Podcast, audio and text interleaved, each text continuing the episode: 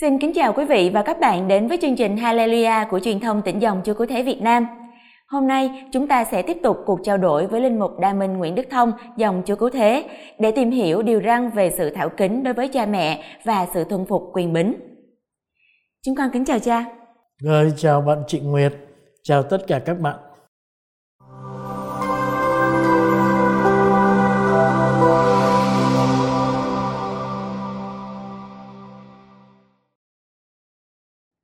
Cha, thảo kính đối với cha mẹ là một đòi hỏi tự nhiên của phận người. Nhưng như nhiều người nói, đạo lý tự nhiên này một khi được nêu rõ trong 10 điều răn thì phải được hiểu trong chân trời của ơn cứu độ, chứ không chỉ trong nhãn giới tự nhiên nữa. Cha nghĩ thế nào về ý kiến này ạ? À? Đúng thế thật. À, đúng là 10 điều đúng là điều răn thảo kính cha mẹ trong kinh thánh được đặt trong ờ, chân trời cứu độ. Thật. Từ sự cứu độ này đến sự cứu độ khác từ việc kéo ta ra khỏi hư vô đến việc kéo ta ra khỏi nhà tôi mọn.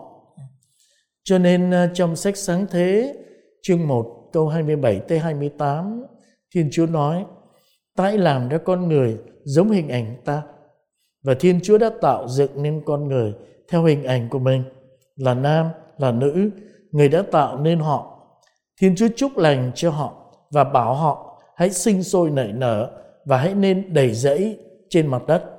Hãy bá chủ nó. Thiên chúa nói với con người, hãy sinh sôi nảy nở. Đó là lời cứu chuộc đầu tiên kéo ra, kéo ta ra khỏi sự hư vô nguyên thủy để ta có mặt, ta hiện hữu. Sau cuộc giải thoát khỏi ai cập, thiên chúa không chấp nhận để cho hình ảnh đáng yêu của ngài cứ mãi bị hoen ú trà đạp. Nên trên núi sinai, thiên chúa đã tuyên bố Ngươi sẽ không giết người, không ngoại tình, bắt cóc, không làm chứng gian, tố cáo đồng loại. Và trước hết, ngươi phải thảo kính cha mẹ. Như Thiên Chúa đã truyền cho ngươi. Ngõ hầu, ngày đời ngươi kéo dài và phúc đến cho ngươi trên thửa đất ra về Thiên Chúa sắp ban cho ngươi. Như thế là có một mối tương quan sâu xa giữa thái độ tôn giáo đối với Thiên Chúa và sự thảo kính đối với cha mẹ đúng không ạ? Đúng vậy. Trước khi tuyên bố 10 điều răn, Thiên Chúa nói, chính ta, ra về Thiên Chúa của ngươi, đã kéo ngươi ra khỏi nhà tôi mọi. Tất cả những việc ấy có được là vì trước tiên Ngài đã kéo ta ra khỏi hư vô khi tạo nên loài người là nam là nữ và đã truyền cho họ sinh sôi nảy nở đầy dẫy cõi đất. Như thế, đấng tạo hóa đã thông chia quyền ban sự sống và tình yêu của Ngài cho con người, đã cho họ tham dự vào công cuộc tạo dựng con người. Cho đến độ từ nay, nếu không có con người, sẽ không có ai trên trần gian này. Không có dân chúa, không có con cái của ngài. Sự sống của con người từ nay xuất phát từ tình yêu thiên chúa và cũng xuất phát từ sự kết hợp của người nam và người nữ, xuất phát từ ý muốn và xuất phát từ cả tình yêu của họ. Thiên Chúa và cha mẹ ta là tác giả của đời ta. Nên đã tôn thờ Thiên Chúa thì không thể không thảo kính mẹ cha được. Thiên Chúa đòi hỏi chúng ta phải kính trọng cha mẹ. Chữ kính trọng này phải được hiểu như thế nào ạ?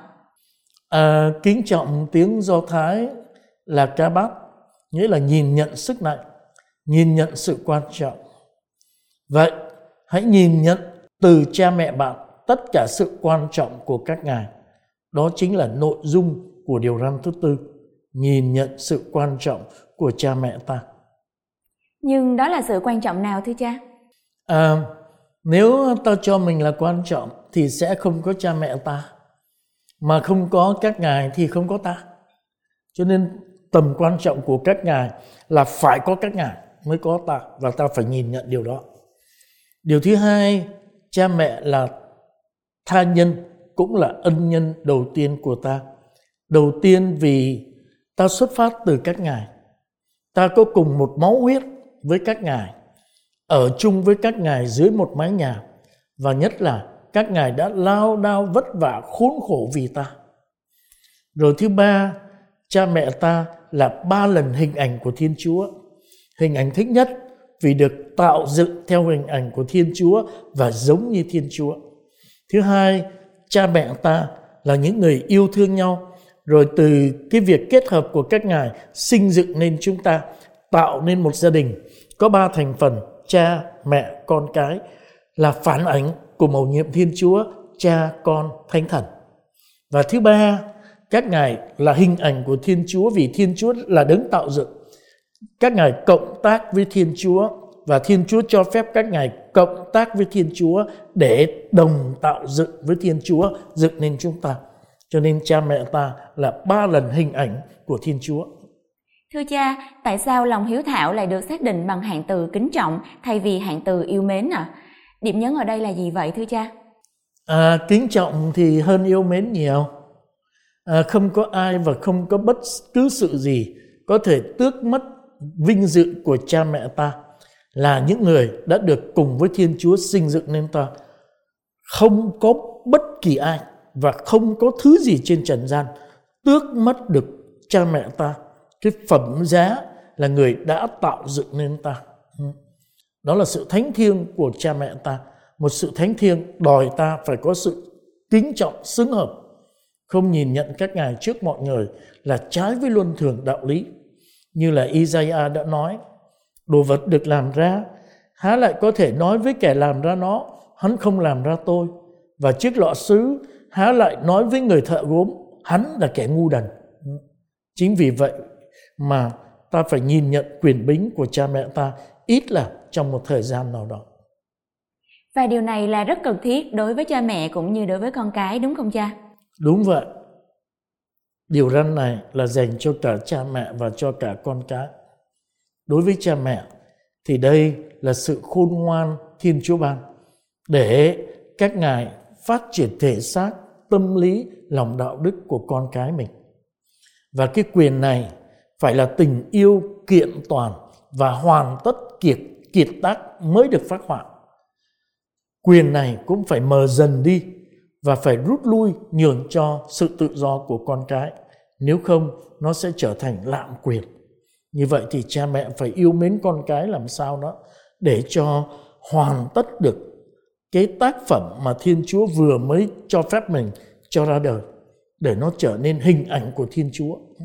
Con cái sẽ vâng lời cha mẹ một cách um, vui mừng và triển nở.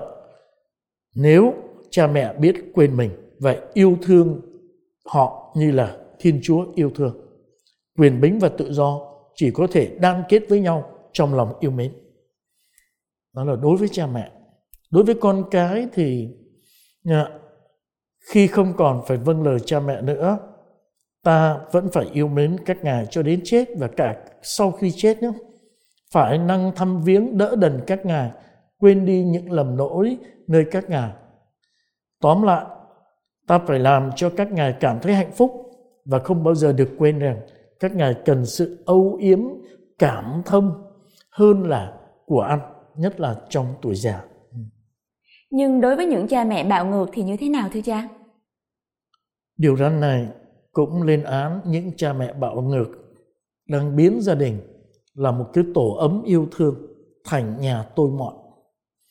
Khi lệnh của cha mẹ có ích và vì yêu thương thì con cái họ sẽ dễ dàng vâng phục. Còn khi cha mẹ chỉ là những điều chỉ đưa ra những điều cấm đoán, độc đoán, độc tài thì cái lệnh ấy sẽ tạo nên một sự bất phục tùng, một sự che giấu một sự phản đối bất mãn rồi luồn lách sẽ giam hãm và tù túng con cái ngay trong cái tổ ấm yêu thương của nó. Thật ra thì các cha mẹ bình thường bao giờ cũng hãnh diện vì con cái nhất là khi chúng trội việt trội vượt hơn mình. Người việt nam ta vẫn nói, con hơn cha, nhà có phước. Và cái thế hệ sau cũng đừng bao giờ quên công sức của thế hệ trước. Còn thế hệ trước thì đừng bao giờ bắt thế hệ sau phải giống y như mình.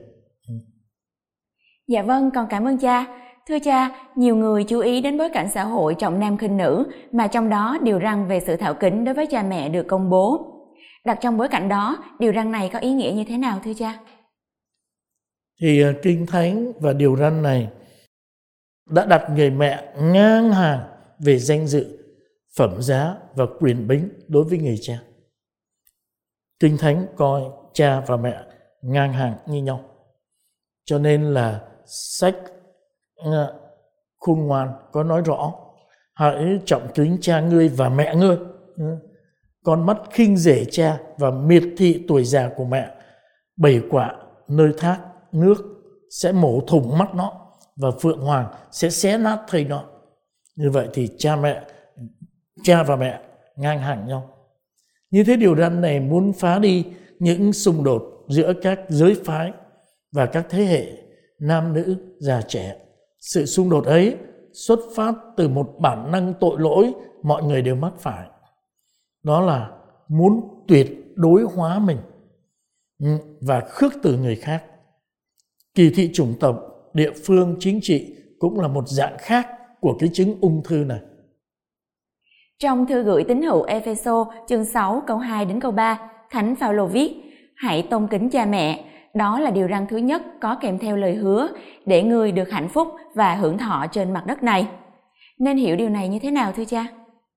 À, như ta biết mọi lệnh truyền của Thiên Chúa đều hướng về hạnh phúc của con người. Hạnh phúc hôm nay và hạnh phúc vô biên mai sau. Đó cũng là mục tiêu của luân lý. Ừ. Lời hứa được sống lâu cho những người tuân giữ điều răn này là sự sống vĩnh cửu.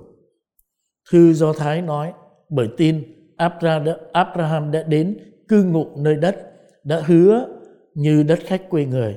Vì ông ngóng đợi một thành trì vững chắc mà chính Thiên Chúa là người kiến trúc và người hóa công.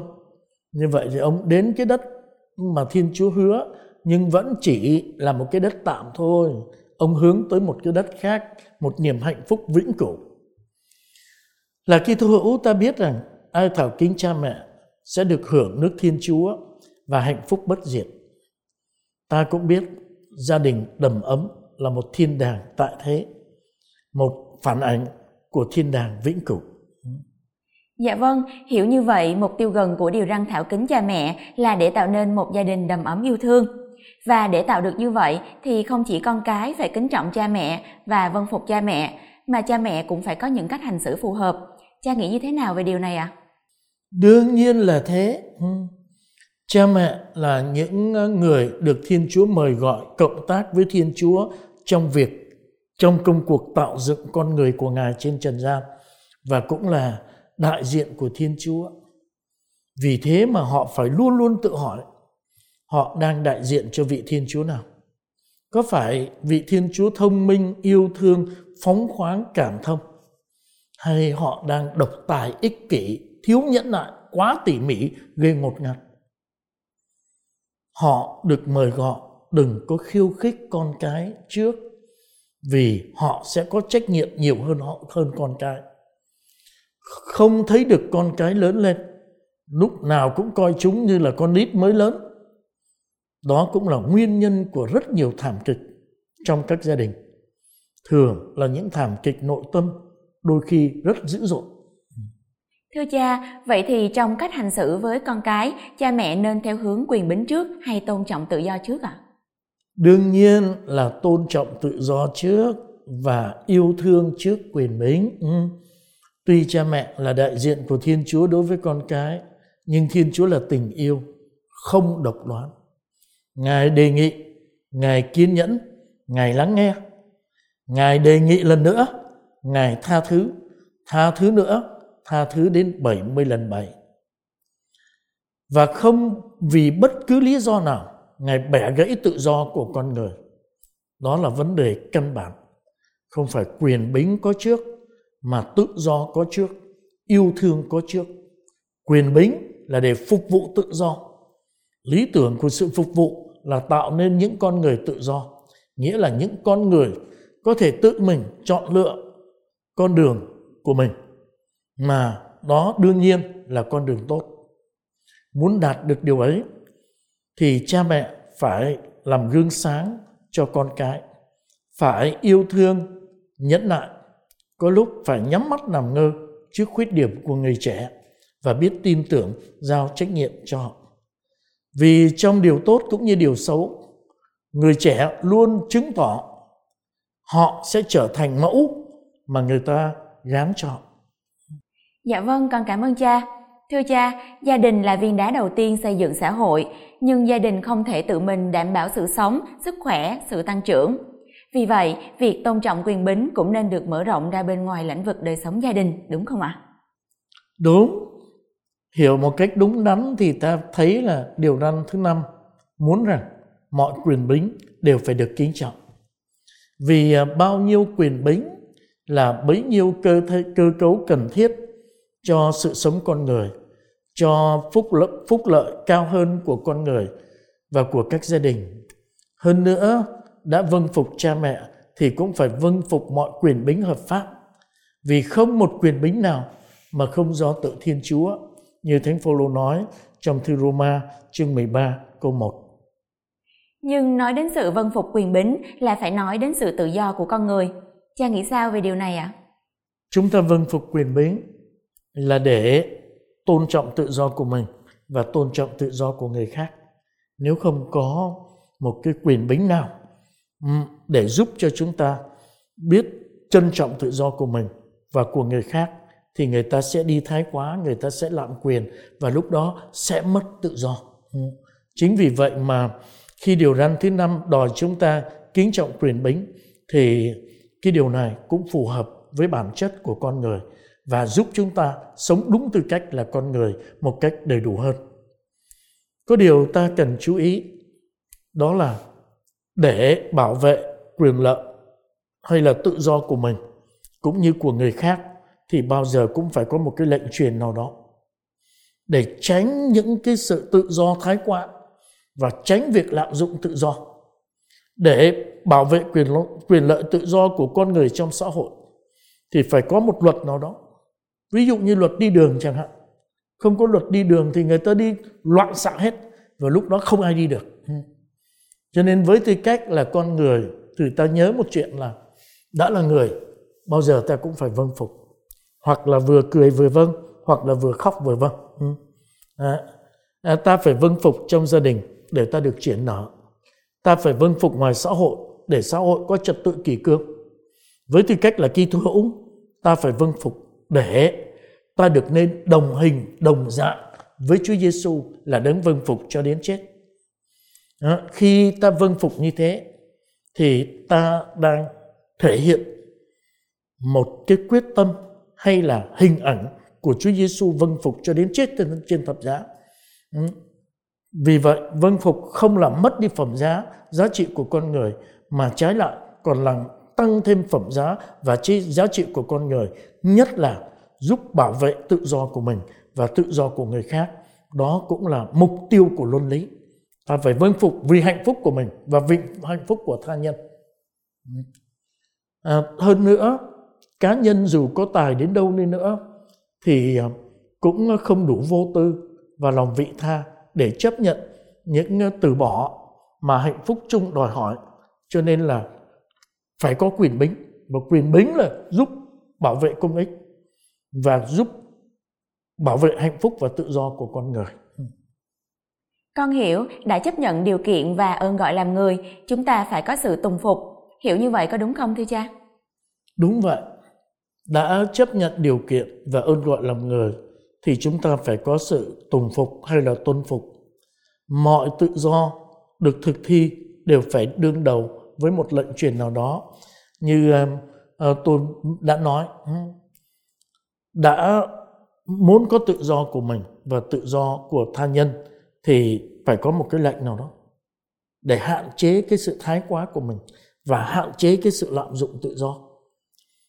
Để bảo vệ tự do của mình và của người khác thì phải có luật. Ví dụ như luật đi đường.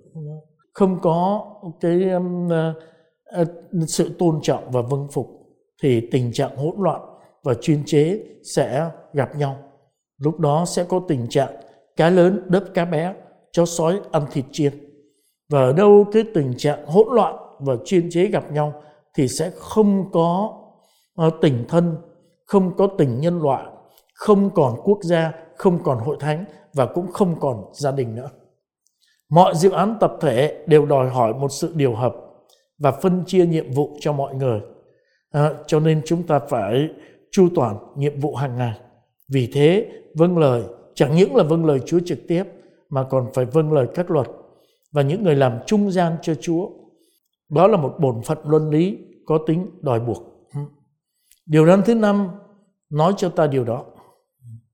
Dạ vâng, nhưng cũng có người cho rằng mọi người đều bình đẳng, không ai là bề trên của ai cả, nên chỉ vâng lời lý trí mình thôi, còn mọi sự vâng lời khác đều là xúc phạm đến con người, một sự hàng phục của kẻ yếu thế. Nói như thế có ổn không thưa cha? Chắc chắn là không ổn rồi. Bởi vì vâng lời tiếng Latin là obodire, nghĩa là lắng nghe.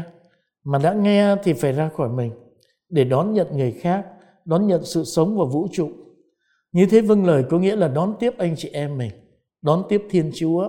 Vâng lời là sự hòa hợp với lề luật và với những người đại diện cho lề luật hay là đại diện cho Thiên Chúa là hòa hợp hay là tuân giữ những um, uh, điều quan trọng để bảo vệ quyền lợi, hạnh phúc, tự do của người khác và phải vâng lời những cái um, uh, uh, quy luật um, để ta khỏi phải mò mẫm và khỏi khỏi bối rối lương tâm.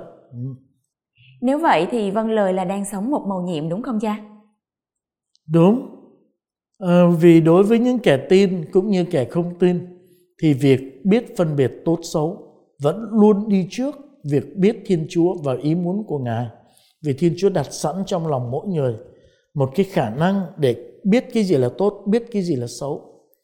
Ai um, thấy được bổn phận, luân lý của mình là góp phần xây dựng nhân phẩm và hạnh phúc của con người à, thì người ấy sẽ tìm được ở đó ý muốn đáng yêu mến của Thiên Chúa. Ừ. Dù tin hay không, ta đều là những người có lý trí và dễ dàng hiểu rằng muốn có sự êm thuận, ta phải tuân, tuân theo một số luật lệ và phải vâng nghe một số lãnh người lãnh đạo nào đó. Vâng lời chính là lắng nghe sự lắng nghe này. Và mọi người đều phải vâng lời vì trật tự căn cứ vào đức công bình. Đó là ý Chúa. Dù ta biết hay không, đối với Thánh Phaolô tùng phục các quyền chức là tốt, nên ta cũng phải à, tuân phục các quyền bính.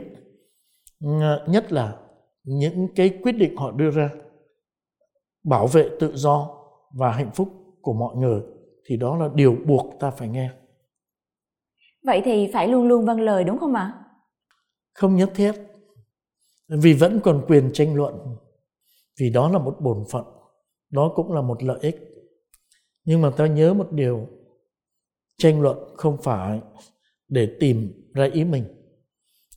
Khi tranh luận mà người ta cố tìm ra ý mình thì cái tranh luận nó chẳng đi về đâu. Tranh luận có thể khơi lên một luồng gió mới làm thay đổi thay đổi bầu khí ô nhiễm, có thể làm nổ tung các quyền bính đã cương cứng quá mức. Sự tranh luận có suy nghĩ thân tình giúp tìm kiếm hữu hiệu ý Thiên Chúa. Nhờ tranh luận, vâng lời mới hiện ra như một nhân đức linh hoạt, một sự tự do, một sự đồng trách nhiệm. Ta bàn bạc và ta thấy điều đó đáng cho ta phải vâng phục. Thì lúc ấy cái sự tranh luận nó sẽ làm cho vâng phục là một sự tự do và một sự đồng trách nhiệm nhưng ờ, không nên lúc nào cũng tranh luận những kẻ chống đối sẽ đầu độc tập thể và đi ngược với lực lợi ích tập thể kẻ có quyền không nên giả điếc làm ngơ trước sự tranh luận mà cần phải tỏ lòng biết ơn vì đã được giúp đỡ trong việc tìm kiếm ý Chúa. Mọi người phải ý thức mình đang đi tìm ý Chúa, không tìm mình. Nên nếu đề nghị của ta bị bác bỏ, ta vẫn phải sẵn sàng vâng phục trong sự bình an. Khi luật lệ và quyền chức hợp pháp đi ngược lại với lợi ích tập thể, ví dụ như là luật tra tấn phá thai, thì ta không những không buộc phải vâng lời, mà ta còn phải ừ, bằng mọi giá chống lại những điều đó, tại vì nó đi ngược với à, ý của Thiên Chúa là hạnh phúc và phẩm giá của con người.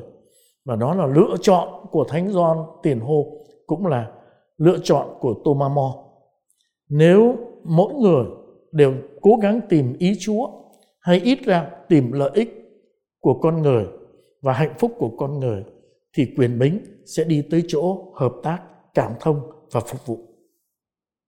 Dạ vâng, con xin cảm ơn cha về cuộc trao đổi ngày hôm nay, giúp chúng con sáng tỏ nhiều điều hơn về điều răn thứ năm.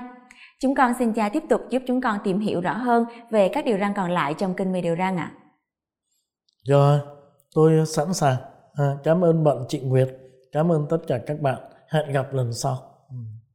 Kính thưa quý vị và các bạn, chúng tôi xin tạm khép lại chương trình hôm nay tại đây. Cảm ơn quý vị và các bạn đã quan tâm theo dõi và chúng ta hẹn gặp lại nhau trong chương trình tiếp theo cùng tìm hiểu về điều răng thứ sáu trong kinh 10 điều răng. Xin Chúa ban nguồn ân lành trên tất cả chúng ta.